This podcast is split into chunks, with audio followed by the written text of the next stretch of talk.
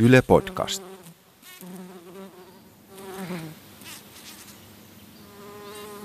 Oikein hyvä, oikein hyvä ja oikein hyvä. Se on Maanviljan tietopaarin tällä erää viimeinen jakso. Ja tässä jaksossa Maanviljan tietopaari kohtaa päivystävät dosentit Auta Antti ja Puheletlangat laulaa. Eli vastaan nyt kuulijoiden esittämiin kysymyksiin ja toiveteemoihin.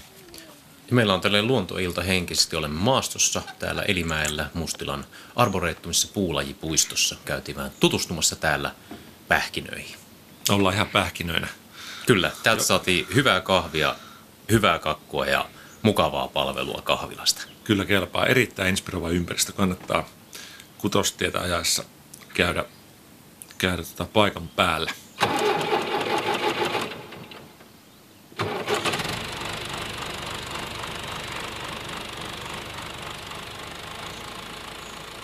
Eiköhän panna tämä radiohupailu käyntiin semmoisella kunnon sarjatulituksella eri, eri teemoja ja, ja tota, lähdetään tota taloudesta.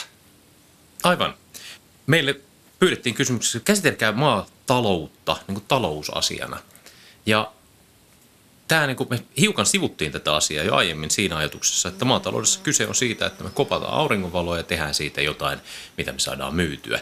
Mutta me ei käsitelty ollenkaan sitä puolta, että miten me saadaan siitä riittävästi katetta niin, että saadaan kehitettyä tilaa ja saadaan riittävä toimeentulo siitä. Tähän on oivallinen metodi, on tosiaan käänteinen budjetointi, joka varmistaa kannattavuuden.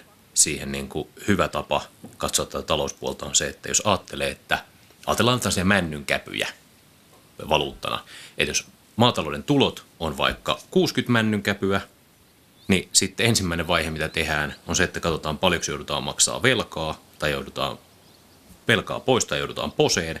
Sanotaan, että se on vaikka viisi männynkäpyä, meillä on jäljellä 55 männynkäpyä, niin sitten siitä vetästään puolet, eli 27 männynkäpyä voittoa, ja 27 on budjetti, millä se homma saadaan pyörimään.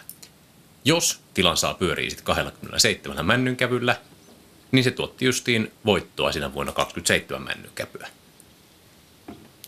Sitten ei tehdä mitään hölmöä, joka maksaa enemmän kuin 27 männynkäpyä, tai sitten ruvetaan keksiä lisää tuloja. Ja kun tämän tekee tammikuussa, eikä ensi vuoden syyskuussa, kun huomaa, että reisille mm. meni, niin maatalous pyörii.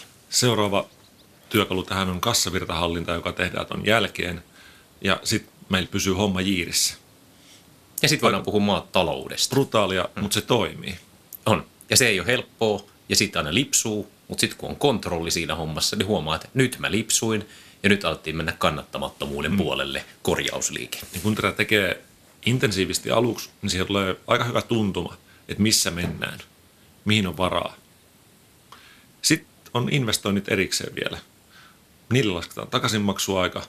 Nyt niitä rahamenokohteita tulee jakaa ne niin kuin muuttuviksi kuluiksi tai kiinteiksi tai investoinneiksi. Investoinneissa on kyllä sellainen riski, että sit sä räjäytät sun budjetin mm. sillä, että sä rupeat ajattelemaan, että no kyllä tämä joskus maksaa itsensä takaisin. Niin ne on vähän vaarallisia. Eikö se pitää laskea? Niin mun mielestä niin kauan kuin pysyy budjetissa, niin ollaan aika mm. turvallisia. Et jos sä saat sillä 27 männyn kävyllä tässä esimerkissä, niin tehtyy myös sun investoinnit, niin sitten se varmistaa, että sä teet aika pieni investointeja. Sitten tulee myös jotain odottamattomia asioita, joille, pitää, jolle voi myös budjetoida. Esimerkiksi koneiden kulumisrahaston, mm. joka meillä on Kilpiessä ollut käytössä nyt kohta kymmenen vuotta. Ja nyt kun selvisi, että meidän verstasrakennus onkin rakennettu asbestilevyistä, me joudutaan rakentaa se uudelleen purkujen jälkeen ja se maksaa 18 tonnia. Niin sitten on kiva, kun on semmoinen, tota, okei, nyt meni koneiden kulumisrahasto, pak. Isommassa kuvassa pitää miettiä, että tota, talous on alisteinen niin kuin ekologialle. Et jos, kun nyt aika paljon ollaan puhuttu niin kuin agroekologiasta ja regeneratiivisesta villystä, niin tota, se perustuu siihen, että ei me se talous toimi, jos meille ei toimi se ekosysteemi. Voisi myös sanoa niin tuosta talous- ja ekologiapuolesta, että niin kauan kuin meillä on sitä pääomaa, luonnon pääomaa, niin silloin me voidaan tehdä sillä pääoman tuotolle juttuja. Mutta valitettavasti aika iso story tässä maataloudessa on ollut se, että me on syöty pois sitä luonnon pääomaa ja kutsuttu sitä poissyömistä voitoksi. Aivan. Ja nyt kun pääoma on syöty pois, maarakenne luhistuu, ravinteiden vapautuminen heikkenee, maan kyky säädellä tauteja on menetetty, niin nyt ollaan tässä niin kuin, että hupsis. Mm. Monimuotoisuus ja maan kasvukunto tulee nähdä pääomana.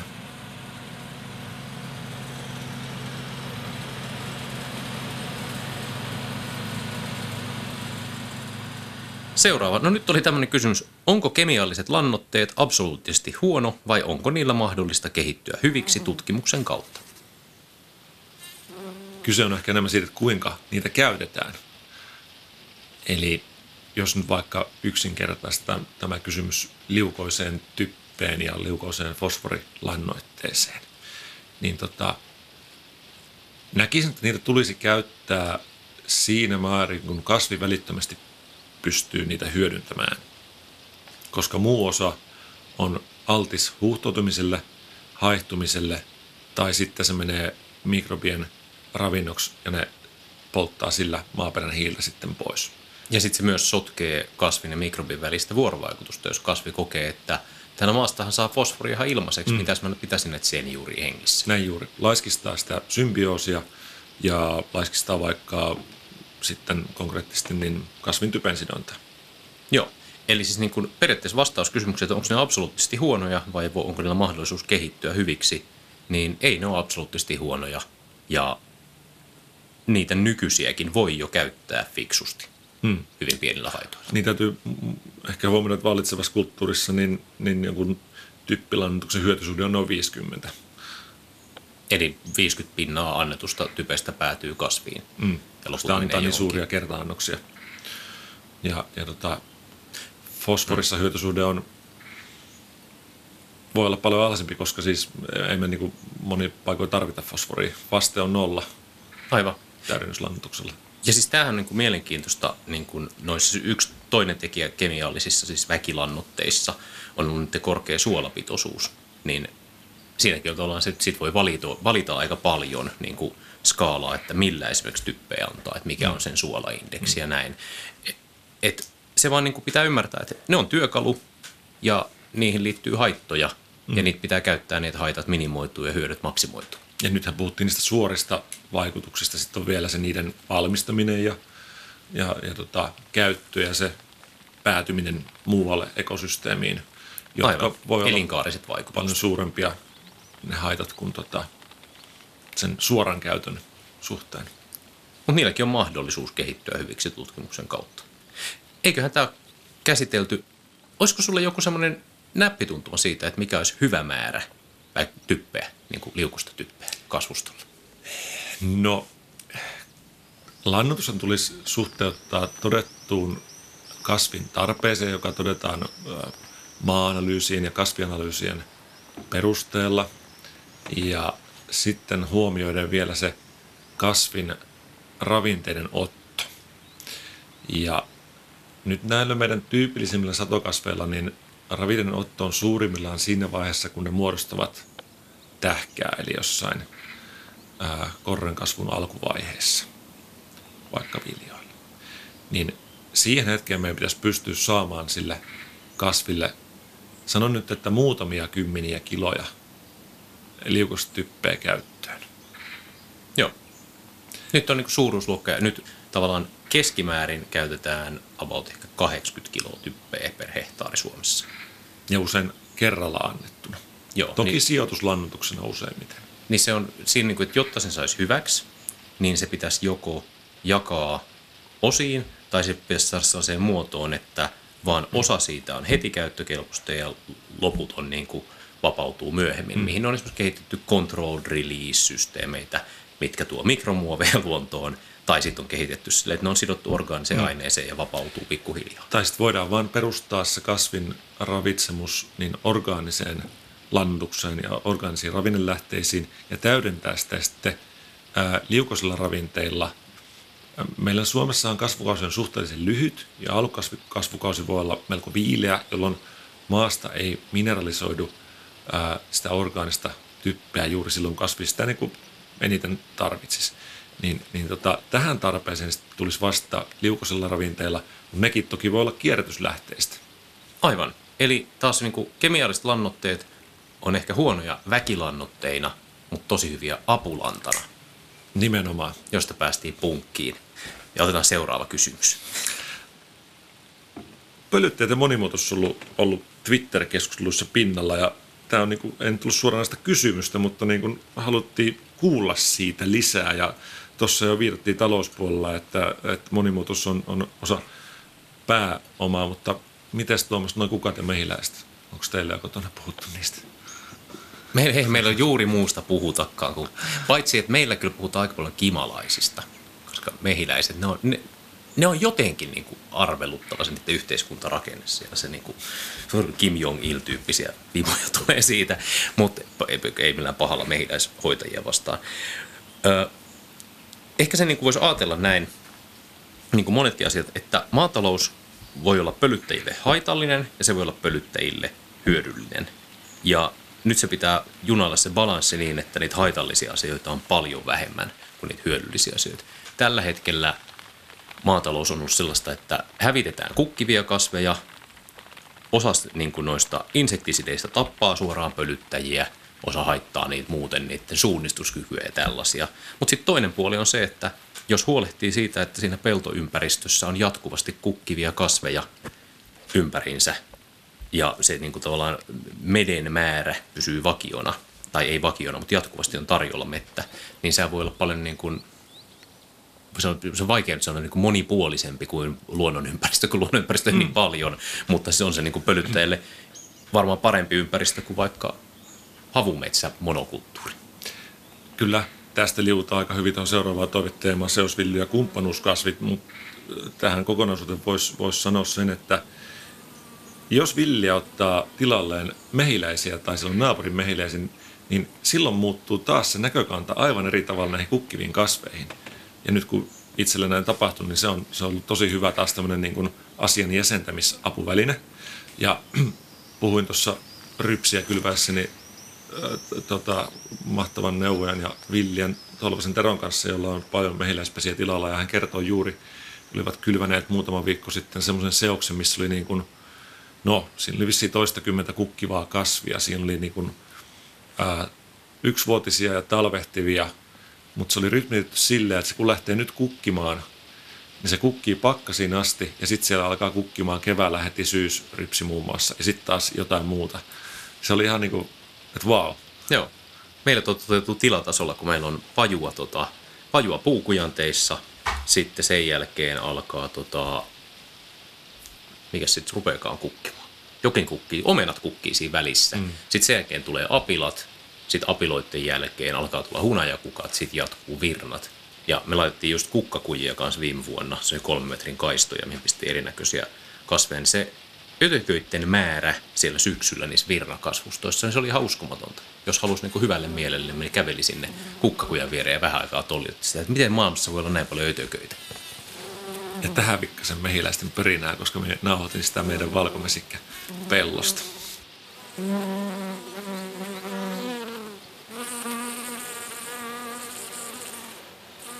Mainiota. Valkomesikkihän on ihan superkasvi se, myöskin. Se on raju, raju kasvi kyllä. Aika imellä haju tulee kyllä siitä pihaan, mutta tota, se on... Mä, mä oon monesti nähnyt valkomesikkäkasvustossa kimalaisia, jotka on vetänyt itsensä niin täyteen mettä, että ne ei jaksa niinku olla. Ne, ne roikkuu siellä ja pyörittää yhtä takaraajaa ympäri ja yrittää katsoa, että jospäs pääsi ylös. Joo, me katsoin myös niiden takajalkoja, missä oli tota siitepölypallurat, niin ne meni silleen ihan niin kuin, tota, kun ylilastettu mersu, niin keula ylhäällä. Joo. Tota, se, oli, se oli hauskaa. Että tällaisen vastauksen te saitte pölyttäjiä maatalouteen. Mitäs vielä seosvillystä ja kumppanuuskasveista? No siinäpä yksi niiden suuri merkitys, mutta kyllähän, kyllähän niitä on paljon tässä jo käsitelty, mutta se, se on niin kuin iso juttu. Niin, siis yksi semmoinen iso ajatus, mikä niihin liittyy, on siis se, että jos on monokulttuuri, eli pelkästään yhtä kasvilajia niin kuin koko pelto täynnä, niin se tarkoittaa sitä, että jos sinne tulee yksi tuholainen yhteen kasviin, niin sitten kun se on vallottanut sen kasvin, niin jos se siirtyy vasemmalle tai oikealle tai, tai pohjoiseen tai etelään tai mihin tahansa, niin se on heti vieressä toinen samanlainen kasvi. Tavallaan niin todennäköisyys saastuttaa naapuri on 100 prosenttia. Hmm. Näin. Mutta sitten, jos siellä onkin sekaisin kahta kasvia, niin todennäköisyydet sille, että se pääsee levitessään uuteen kasviin, ne laski. Sitten jos siellä onkin seitsemää eri kasvia sekaisin, niin todennäköisyys löytää heti vierestä uusi isäntäkasvi laski jyrkästi.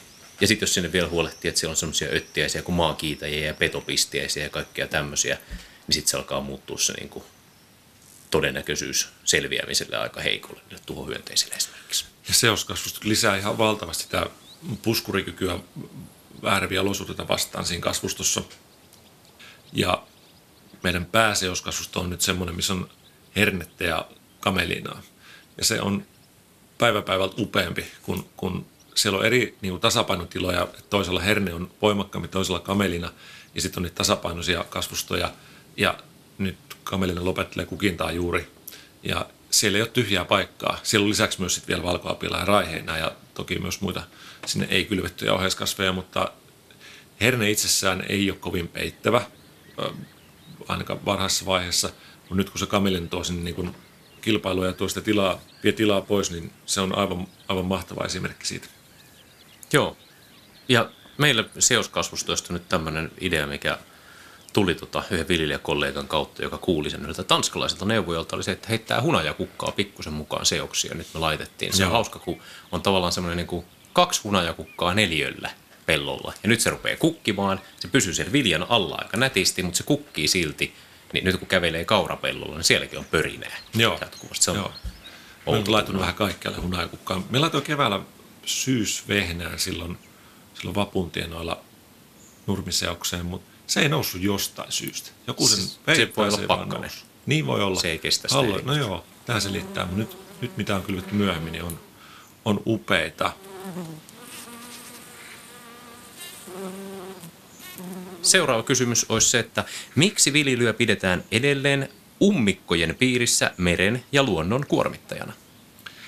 Koska viljelyä pidetään eli ehkä Suomessa niin erillisenä saarekkeena tässä yhteiskunnassa, eikä nähdä, että se on osa ruokajärjestelmää ja ruokaketjua, jossa jokainen ruokaa syövä on vastuussa Itämeren kuormittamisesta. Aika kova vastaus. Mä menisin vastata siihen, että sen takia, että viljely keskimäärin ja isossa mittakaavassa on edelleen meren ja luonnon kuormittaja. No näin, näin faktista toki on, mutta se ei ole vaan viljan syytä pelkästään. Kyllä, vaan se, se voisi nähdä myös justiin, kun sä näet tuolla kokonaisvaltaisemmin, että meidän ruokajärjestelmä on vähän mäsä.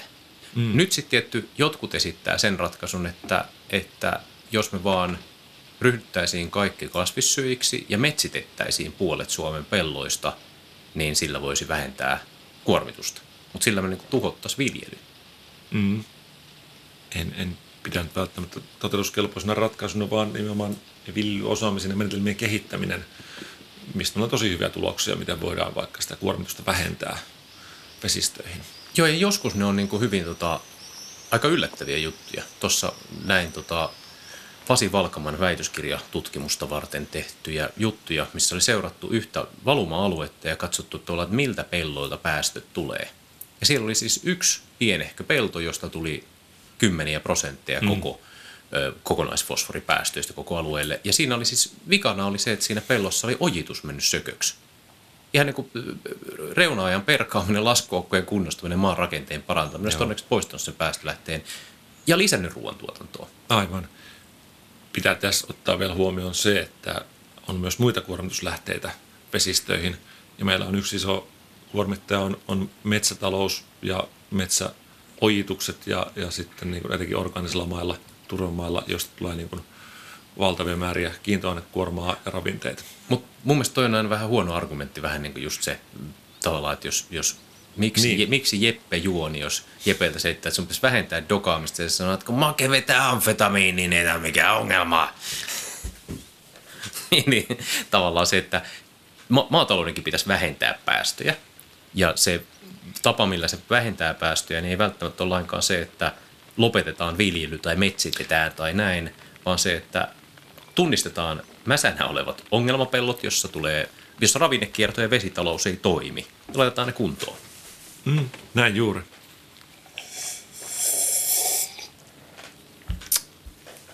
Ja seuraavaksi meiltä kysytään, että voiko regeneratiivisella maanviljelyllä tuottaa riittävästi ravintoa kasvan väestön tarpeisiin. Ja Tota, kuka se oli se tyyppi, joka sen totesi, että kun väestö kasvaa eksponenti- eksponentiaalisesti ja toi tuot kasvaa lineaarisesti toi ruoantuotanto, niin tämä kosahtaa joskus. Se oli just kauan sitten se tyyppi. En muista. Nyt lyö tyhjää, mutta kyllä te kuulijat, fiksut kuulijat muistaa tämän.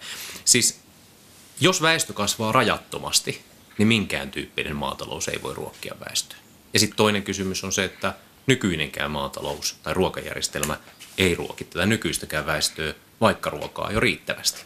Eli tavallaan niin tämä kysymyksen asettelu on vähän niin kuin tällainen tarkoitushakuinen, mutta sittenhän niitä on tehty tutkimuksia, että jos me vähennetään ruokahävikkiä ja jos me siirrytään syömään ö, vähemmän, mutta parempaa lihaa, niin kuin brittiviljelijät nyt rupes kannustamaan ihmisiä tähän, niin kappasta vaan, meillähän on ruokaa ihan niin kuin ylimäärin. Hmm.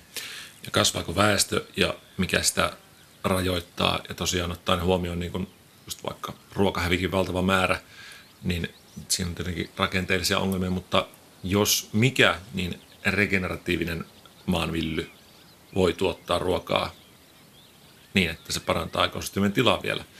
Eli, eli tota, sehän perustuu kuitenkin siihen, että, että tota, parantaa maan ka- kasvukuntoa ja tuottavuutta samalla. Kyllä. Ja, si- ja siis sehän niin tässä on tietty regeneratiivisessa viljelyssä, missä tavallaan rakennetaan uudelleen sitä maaperä- ja luonnon pääomaa, joka on päässyt rapautumaan.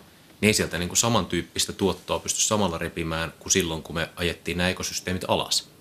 Koska siinä syötiin pääomaa, niin se niin kuin, nyt me yritetään rakentaa se takas, niin vaikutukset on siinä pienemmät. Mutta jos se niin kuin miettii, että jos vaihtoehtona on se, että peltomaan rakenne ja kasvukunto heikkenee entisestään, kunnes ruoantuotanto on mahdotonta, niin meillä on just ehkä ainoa vaihtoehto on regeneratiivinen tai uudistava, jossa rakennetaan uudelleen nämä peltomaat ja peltoekosysteemit kivoiksi. E- eikä se ole mikään niin kuin kaavamainen menettelytapa tai villymenetelmä, ei se ole mikään sertifikaatti ainakaan vielä, vaan siinä niin kuin hyödynnetään parhaita tunnettuja menetelmiä niiden asetettujen tavoitteiden saavuttamiseksi. Niin, ehkä siinä niin tavoitteen asetelmassa vaan on se, että, että se ei enää ole ok, että peltojen kunto heikkenee. Että viljelyn pitää olla sellaista, että mm. se uudistaa sen tuotantopohjan, mille tämä homma rakentuu. Kyllä.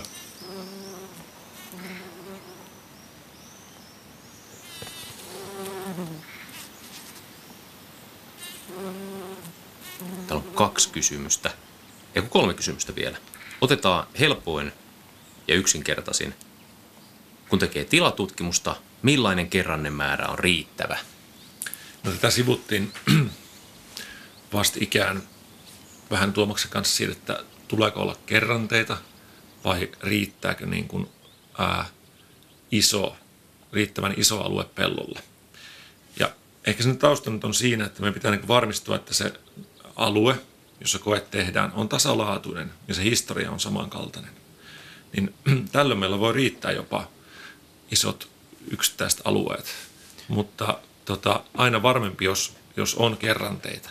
Mutta näkisin, koska kokeiden tekemisessä monesti se aika on rajoittava tekijä, niin parempi tehdä kerranteeton koe, havaintokoe, kuin jättää se tekemättä.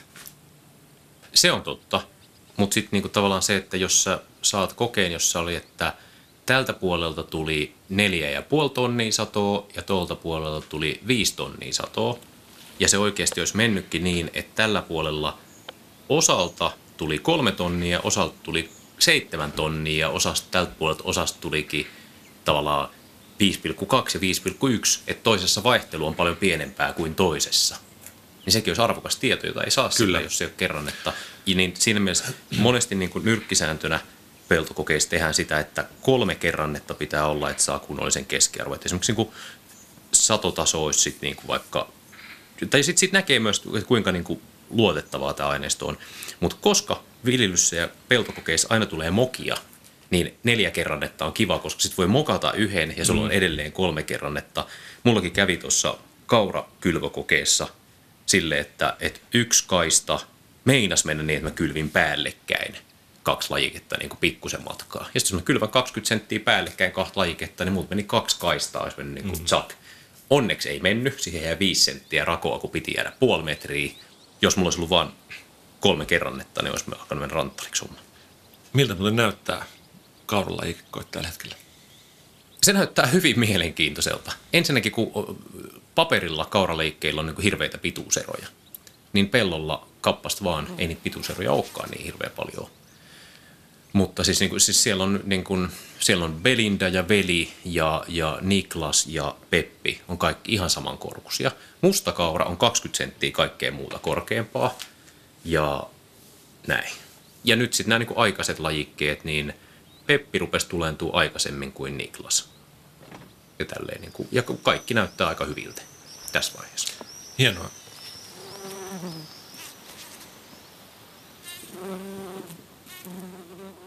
Okei, sitten kysymyksiä. Onko vinkkejä ihmisille, jotka ajattelee, että ei voi viljellä ilman torjunta-aineita? Kokeilkaa. Lähtekää tekemään kokeiluja. Tämä on vähän tämmöinen, niin kuin, ollaan joskus verrattu tätä asiaa, että on niin kuin katkaisuhoito. Että koitetaan pärjätä ilman jonkun aikaa. Mutta se, se pitää kestää riittävän pitkään, koska näihin on tietty riippuvuus näihin aineisiin niin käyttäjällä kuin sillä ympäristölläkin.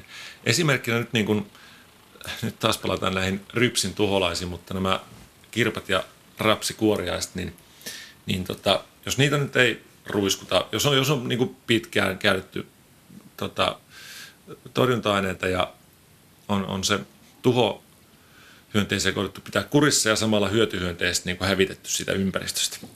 Niin sitten jos yhtäkkiä lakataan käyttämättä niitä, niin, niin tota, ne toki villintyy ne tuholaiset, mutta se voi ottaa, viitaten Heikki Hokkasen tutkimuksiin, niin muutaman vuoden, että ne palautuu ne hyötyhyönteiskannat ja alkaa pitää kurissa sitä ää, populaatiota. Niin kuin meidän tilanne on tapahtunut, niin ei ole minkäänlaista tarvetta ää, syysylykasvilla niin kuin torjuntaa, eikä nyt olisi tietenkään mahdollistakaan, mutta tota, se on yksi hyvä esimerkki. Joo. Mä noista niin, kuin niin sanotusti kasvinsuojeluaineista, eli herbisideistä, eli rikkakasvien tappoaineista luopumiseen, niin sen, että selvittää itselleen oikeasti torjuntakynnykset, eli missä vaiheessa rikkakasvimäärä on niin suuri, että se alentaa satotasoa. Se on se niin kuin ensimmäinen juttu. Ja toinen on sitten se, että rupeaa oikeasti seuraamaan sitä, että kuinka hyvin se oma homma toimii. Että toimiiko se nykyinenkään torjuntoaineiden käyttö siihen, että rikkakasvimäärä pienenee. Koska se on sinänsä mielenkiintoista. Maailmalla on tutkittu esimerkiksi sitä, että järjestelmä, jota paljon puffaan, conservation agriculture, jossa siis ajatus on kasvivuorotus, keräjäkasvit ja minimimuokkaus, niin niin kauan kuin siinä on monipuolinen viljelykierto, jatkuvat keräjäkasvit, eli tosi voimakas kilpailu ja jatkuvasti muuttuvat olosuhteet, ja maan minimimuokkaus niin, että rikkakasvipankkia ei sekoiteta koko ruokamuotokerrokseen, niin se johtaa yleensä rikkakasvien määrän no, erittäin nopeeseen laskuun. Mutta sitten jos yrittää pyöriä monokulttuurilla, jossa on jatkuvasti kasvuaika ikkunaa siellä täällä, niin sitten on pakko käyttää hyvin paljon torjunta-aineita, että se homma pysyy paketissa. Ja siihen niin tämä herbisidiresistenssi aika lailla on kytköksissä kanssa, eli siis kasvit tottuu torjunta-aineisiin, kun niitä käytetään jatkuvasti monokulttuurissa, niin lisää diversiteettiä. Siinä se ykkösvinkki. Näin on. Sitten voisi vielä jatkaa silleen, että voiko niin kuin villä ilman torjuntaa tai ilman kyntöä se vasta radikaali olisikin, mutta sitä nyt ollaan menestyksekkäästi harjoitettu muutamia vuosia. Ja nyt kun sitä niin paljon haastetaan, niin on tehnyt tänä vuonna kyntökokeiluja liittyen noihin tutkimushankkeisiin ja sitten ihan omasta mielenkiinnosta. On syyskyntöjä ja kevätkyntöjä ja, ja tota, katsonut muun muassa sitä, että kuinka ne vaikuttaa torjunta tarpeeseen tai, tai ylipäänsä vaikka rikkasvien kasvuun. Niin ei se kyntö nyt ole mikään niin kuin, tota, ää, hopealuoti siinä hommassa. Että kyllä parempia tuloksia on saavuttanut kyntämättä. Niin, siis niin kuin isoin torjuntakeinohan on se satokasvi itse. Nimenomaan. Jos se kasvaa hyvin, niin rikkokasvit tilat. Monesti ihmisillä tuota tulee sellainen kuva, että rikkokasvit alentaa satotasoa sen takia, että rikkokasveja on paljon pellolle, jossa satotaso on huono. Mm.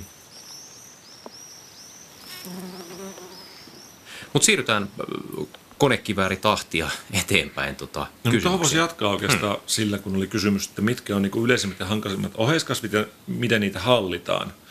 Aika, aika hyvin tähän teemaan. No, kyllä nyt meidän systeemissä varmaan on juurikasvit. Itse en pidä siemenrikkasveja millään tavalla haitallisina, koska ne, kun satokasvi on kilpailukyky, niin ne pysyy siellä alla ne ei, ne ei haittaa, haittaa sadon määrää, ei laatua, ei sen käsittelyä, ei, eikä välttämättä seuraavaa vuottakaan, koska ne voidaan hallita siinä. Mutta juuririkkasvit mm. on ehkä ne vaikeimmat. Mutta mä luulen, että noissa siemenrikkakasveissa on kulttuurisia juttuja. Siis sullahan on hanhejalat äkeessä. Mm. Ja ne on ihan aidosti läpileikkaavat hanhejalat. Se tarkoittaa sitä, että kevätmuokkauksessa sä tapat jo ikisen saunakukkayksille, joka on lähtenyt syksyllä kasvaa. Monesti tulee ongelmia siitä, että kun ihmisten hanhejalat ei ole sille, että ne leikkaisi kaiken poikki, vaan sinne raitoja, niin sinne tulee saunakukkaa, mikä on ongelma. Tai sitten niillä ei ole hanhejalkoja ollenkaan. Ja toinen, onko sun rikkaestus käytössä? Öö, keveillä mailla. Keveillä mailla joo, on. Niin mullakin, ja se toimii todella hyvin noihin siemenrikkakasveihin, jotka lähtee keväällä. Mm. Sitten taas, jos ei ole rikkaestystä eikä ole hanhejalkoja, niin sitten siemenrikat saattaa niin kuin mm. olla isompi haaste. Se on myös siemenpankkiasia, niin kuin huomaa, mm. että omilla vanhoilla lohkoilla siellä on aika niukka se siemenrikkojen pankki, tai se on niin kuin hallinnassa sen tuntee, mitä siellä on. Sitten kun ottaa jonkun uudemman lohkon villyä tai, tai jossain tekee jonkun kynnen jonkun niin tulee aivan niin kuin ihmekasveja, että mistä nämä, nämä tänne ilmestyy. Se on vähän outellut. Mutta mut, kuten mainittu jo, niin se hallinnassa tärkeintä on se kilpailukykyinen satokasvi.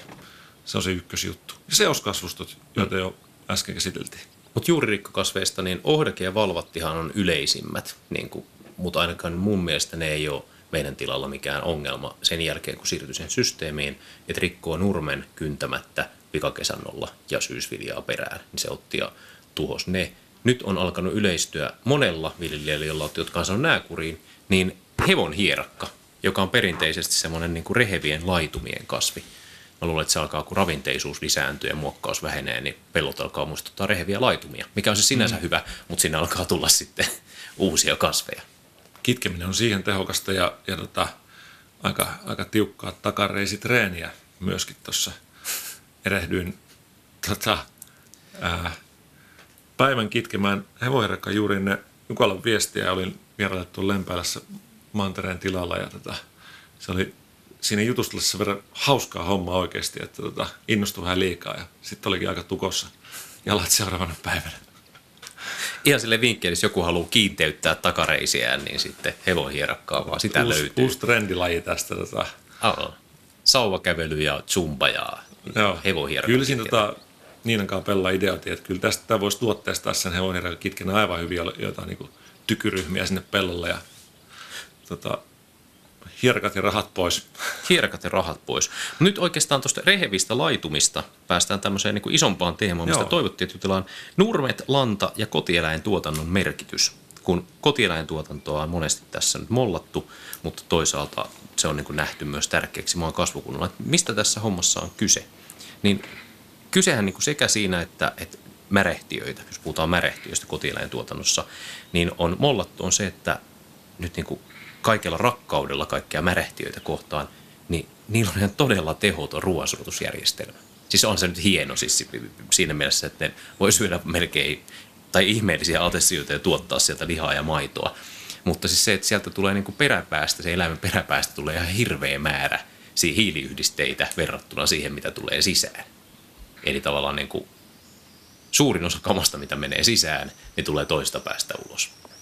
Ja siihen liittyy se, että minkä takia kotieläintuotanto on niin järjettömän hyvä maanrakenteen ja maan laadun parantaja, koska jos miettii, että mitä se kama on, mitä sieltä tulee ulos, niin se on kasviainesta, jota on hienonnettu, siihen on sekoitettu mikrobeita, sitä on hienonnettu vähän lisää, siihen on sekoitettu lisää mikrobeita, sitä on jauhettu hienoksi pölyksi ja se on levitetty tasaisesti pellon pinnalle mm. ja vielä ehkä sotkettu, jos se on laidunnuksesta kyse, niin sotkettu vähän kasveja siihen päälle, että se on suojattu auringonvalolta. Tämä on niin mikrobeille, jotka tähän on sopeutunut, tämä on maailman paras maailma. Mm. Märehtöt on mahtavia, ne hyödyntää ruokaa, jota ihmiset ei pysty syömään – ää, levittää lannan ja vielä, vielä tota, kuohkeuttaakin maata parhaimmillaan. Tähän voidaan nähdä myös toisella tavalla nämä märehtijät ei, ei niin kuin, ää, ensisijaisesti tuotantoeläiminä, vaan nehän voidaan nähdä niin kuin maan kasvuun hoitajina ja luonnon ja monimuotoisuuden hoitajina niin, että piettäisiin ne niin kuin laiduntamassa niin ison osan, ison osan ajan vuodesta kuin mahdollista ja antaisi niiden elää niin pitkään kuin ne elää hyvää elämää ja selkeän lopetettaisiin ja sitten ne hyödynnettäisiin niin kuin ravintona. Niin. Eli sitten ei oltaisi niin lihan tuotannossa, vaan maanviljelyssä, mm. jossa eläimet on työkalu mm. taas siihen niin kuin asioiden edistämiseen.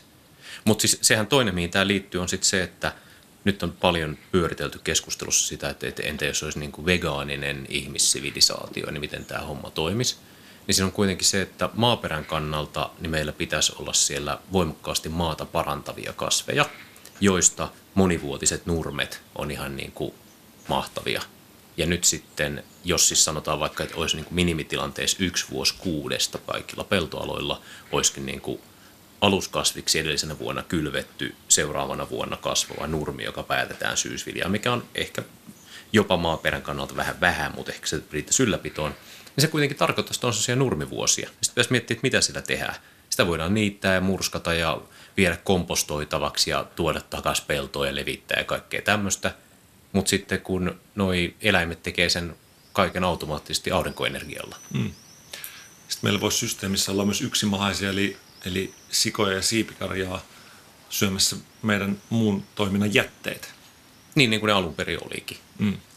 Ja sitten ne voisi toimia myös semmoisena puolilemmikieläiminä, jotka sitten lopuksi syödään. Kun... Näin. Eli ehkä tämä vastasi tähän kysymykseen, nurmet, lanta ja kotieläintuotannon merkitys. Eli absoluuttisesti ei huono juttu, mutta niin kuin, sanotaan näin, kuin, varsinkin tämä globaali lihateollisuus tai kotieläinten pitotapa, niin, kuin, niin se, se on jotain sellaista, mitä mä en olisi valmis edes kutsua maanviljelyksi monessa osia. Et siis se, että et kun me saataisiin se integroituu tämä, tämä että et maatalouden, maanviljelyn tuotteena voi olla liha ja maito, mutta se, että et meillä on, no Joel Salatin, johon viittasin viime, viime keskustelussa, kutsuu teollista eläintuotantoa, siis ihan oikeasti teollista eläintuotantoa, mutta Suomessa ei toivottavasti paljon ole, niin keskitysleiri kanaksi ja possuksi ja lehmäksi.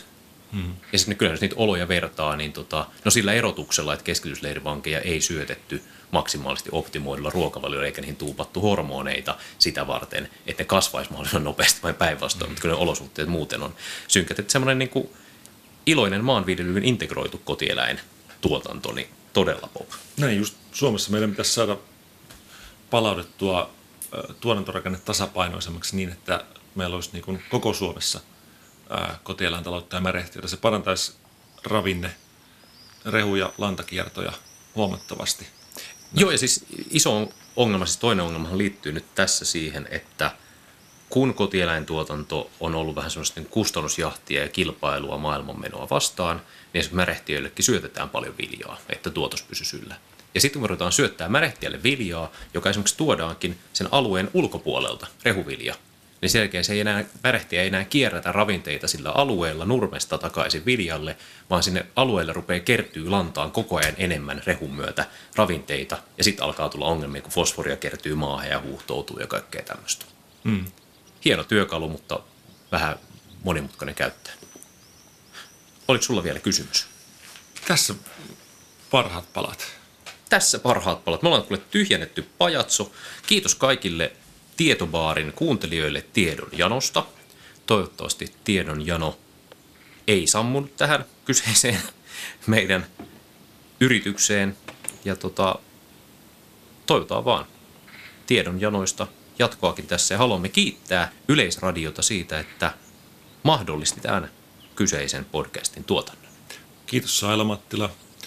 Kiitos Yleveron maksajat. Kiitos Tuomas. Nyt kättelemme tälle pätiämät henkisesti täällä hyvästä työstä. Ollut todella ilo tehdä tätä ää, ja oppia tässä. Ol, ol, mielestäni olemme kehittyneet ja toivottavasti muutkin on sitä mieltä.